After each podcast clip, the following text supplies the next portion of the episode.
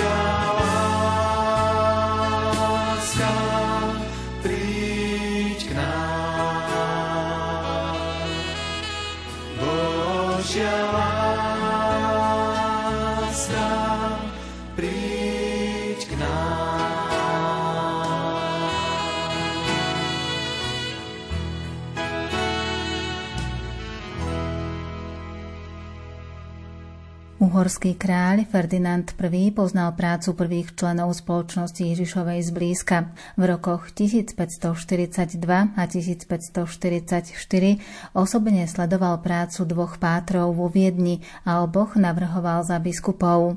Aj Mikuláš Olách, ktorý bol v rokoch 1553 až 1568 ostrihomským arcibiskupom a uhorským prímasom, sa zaujímal o prácu mladej spoločnosti Ježišovej. Je preto pochopiteľné, že sa Ferdinand I obrátil so žiadosťou na Ignáca, a to listom zo dňa 11. decembra 1550.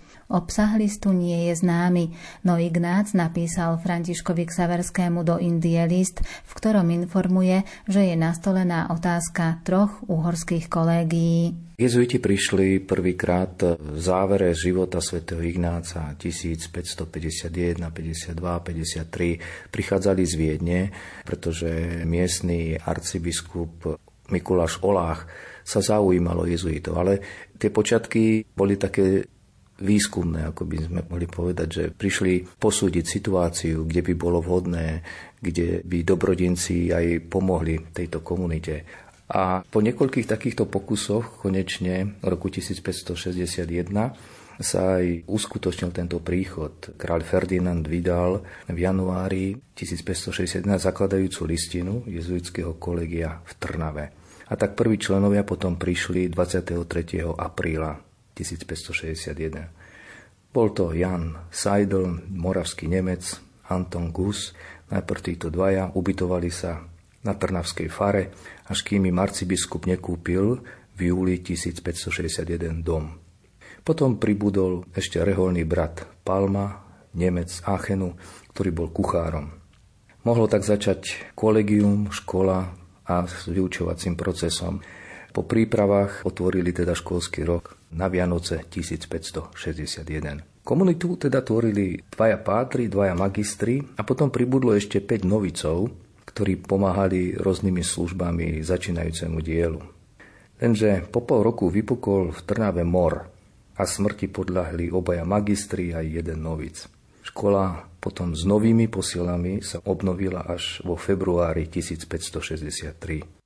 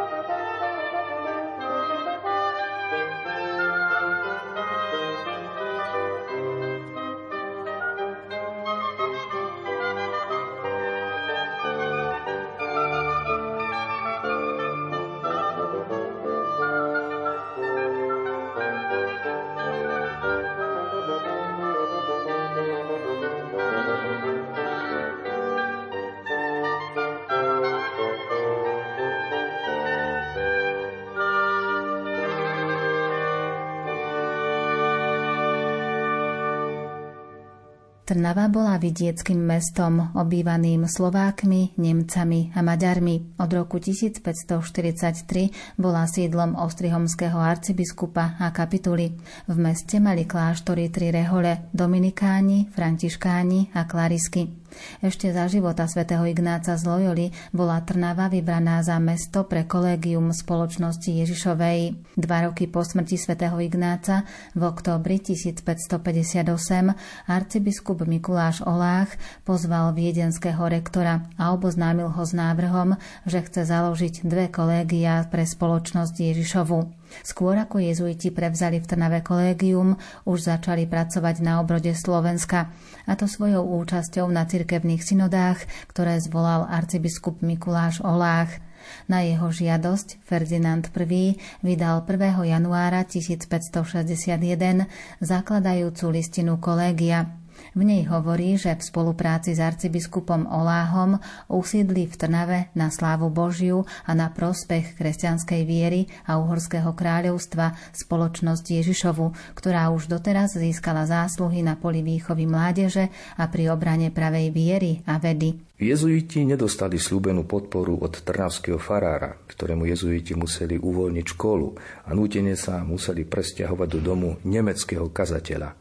A práve v tomto dome utvorili ďalší školský rok 1564-65 s piatimi triedami, ktoré mali vyše 100 žiakov. Čas majetkov, ktoré potom jezuiti aj dostali v Úhorsku, bohužiaľ obsadili Turci a nemohli z nich mať žiadne výnosy. V Trnave žiaľ nemali svoj kostol, nemali ani finančné prostriedky. A keď mesto zachvátil v apríli 1567 požiar, Zhorelo jezuitom úplne všetko. K obnove kolegia nepomohli ani kanoníci, ani mesto a tak kolegium v septembri 1567 prestalo jestvovať a tým aj prítomnosť jezuitov v Uhorsku skončila na niekoľko rokov.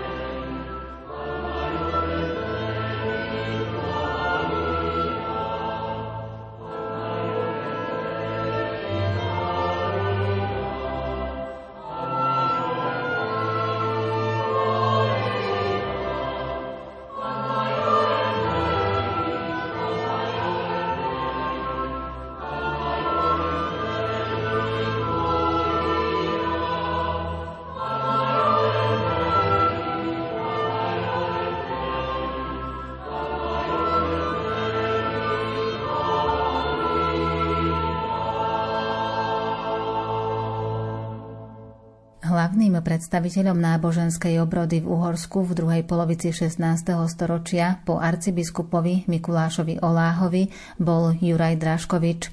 Ten ako kardinál hneď po vymenovaní oživil otázku uhorského kolégia spoločnosti Ježišovej ako činiteľa obnovy katolicizmu. Nastolil aj otázku turčianskej prepozitúry ako najvhodnejšieho sídla pre spoločnosť Ježišovu. Nová lokalita pre jezuitov v Horsku sa ukazoval kláštor pod Znievom. Boli tu aj iné alternatívy ako Košice, Prešov, Bardiev, Levoča. A v máji 1568 aj súhlasil generálny predstavený Pater Aquaviva v Ríme s realizáciou kolegia na Turci.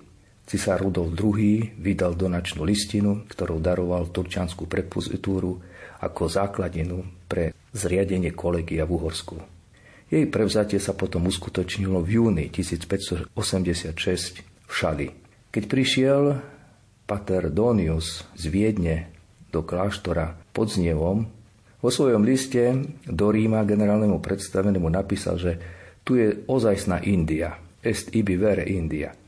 Jezuiti otvorili napriek ťažkým podmienkam školu v kláštore pod Znievom a druhú školu na majetkoch tejto prepozitúry v Šali nad Váhom. Stoličný župan Révaj však podnecoval proti jezuitské útoky na školu. Dôsledkom toho zničili jezuitom knižnicu. Podnecovali proti ním poddaných s cieľom vypudiť ich z Turca. Stoličné stavy zakázali zemianským synom aj navštevovať jezuitskú školu a poddaní nesmeli navštevovať ani kostol, ani kázni jezuitov. Útoky neustávali a kráľ odmietal zamiešať sa do týchto sporov.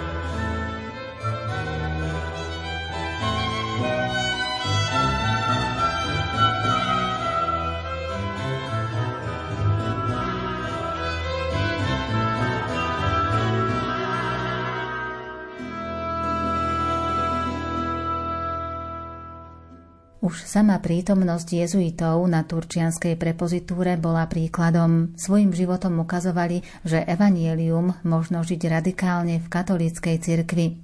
Pre generáciu kňazov, ktorí práve o tom pochybovali, mal ich príklad osobitný význam. Vzrast rehoľných a kňazských povolaní, ktorý bol v nasledujúcich rokoch zaznamenaný, možno pripísať tomuto príkladu.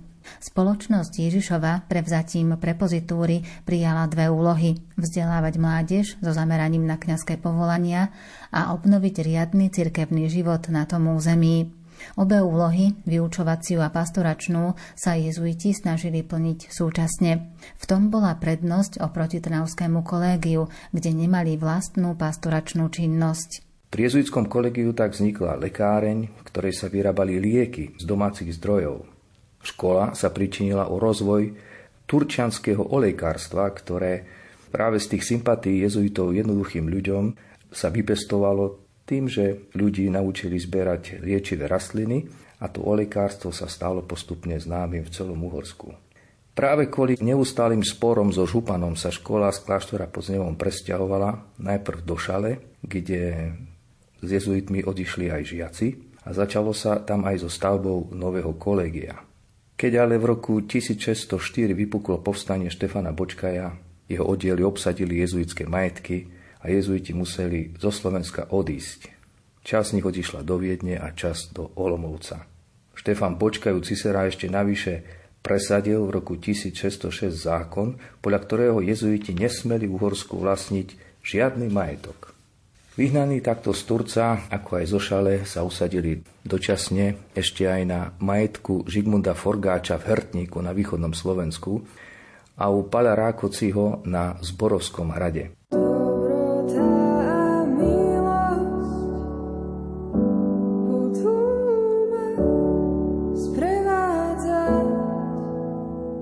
dni.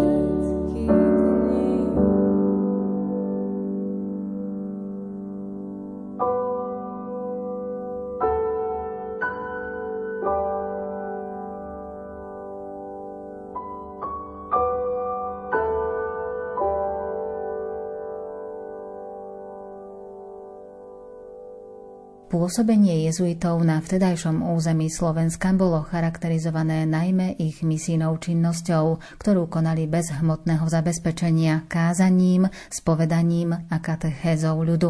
Čo skoro po skončení povstania sa vrátili do Úhorska v malých skupinkách ako misionári. V katalógoch sa uvádzajú pod názvom Uhorské misie. Tak pôsobili v Bratislave, Humennom, Užhorode, na panstve Makovica, v Sedmohradsku i na území obsadenom Turkami. Jezuiti na východnom Slovensku sa stretli s kresťanmi aj východného obradu. Ako putovní misionári vyvinuli širokú pastoračnú činnosť medzi nimi. Pomohli tak ku konverzii šľachtickej rodine Drugetovcov a tí zase pomohli ku konverzii 63 pravoslávnych dedín, aby vytvorili úniu s rímským pápežom, čo bolo aj podnetom k vzniku grecko-katolickej cirkvi u nás. Zjednotenie týchto 63 kňazov sa uskutočnilo v Užhorode a preto aj právny akt je známy ako Užhorodská únia. Medzi tým sa zmenil právny stav vo vzťahu kráľovstva k jezuitom a jezuiti mohli opäť aj vlastniť majetky. Pustili sa teda do stavby kolegia v Humenom a takisto v roku 1615 otvorili kolegium v Trnave. V kolegiách evangelizovali mládež, chlapcov, katolíkov, protestantov a evangelizovali takto aj na vojenskej posádke v Košiciach, kde došlo k umúčeniu Štefana Pongráca a Melichara Grodského v septembri 1619, jezuitov, ktorých poznáme ako košických mučeníkov.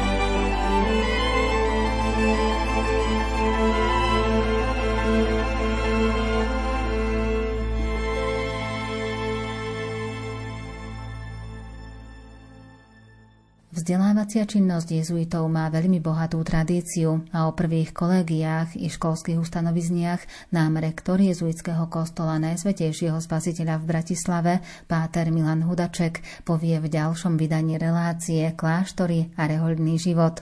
V tom dnešnom ste sa dozvedeli o počiatkoch spoločnosti Ježišovej na území Slovenska.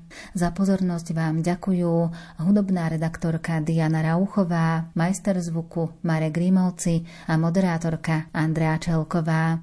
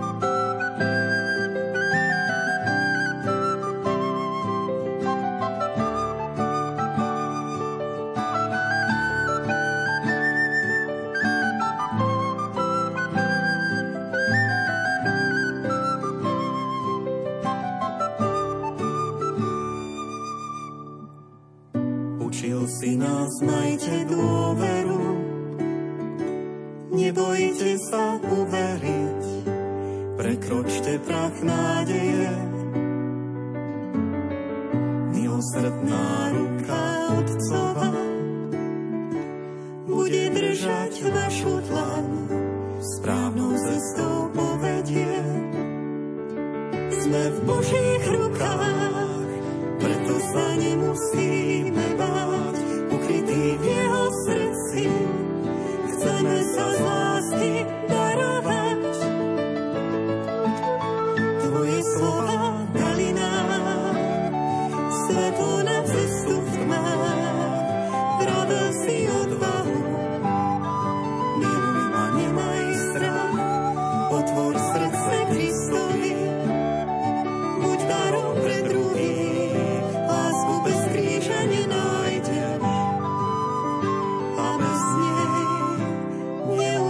Fiz grito.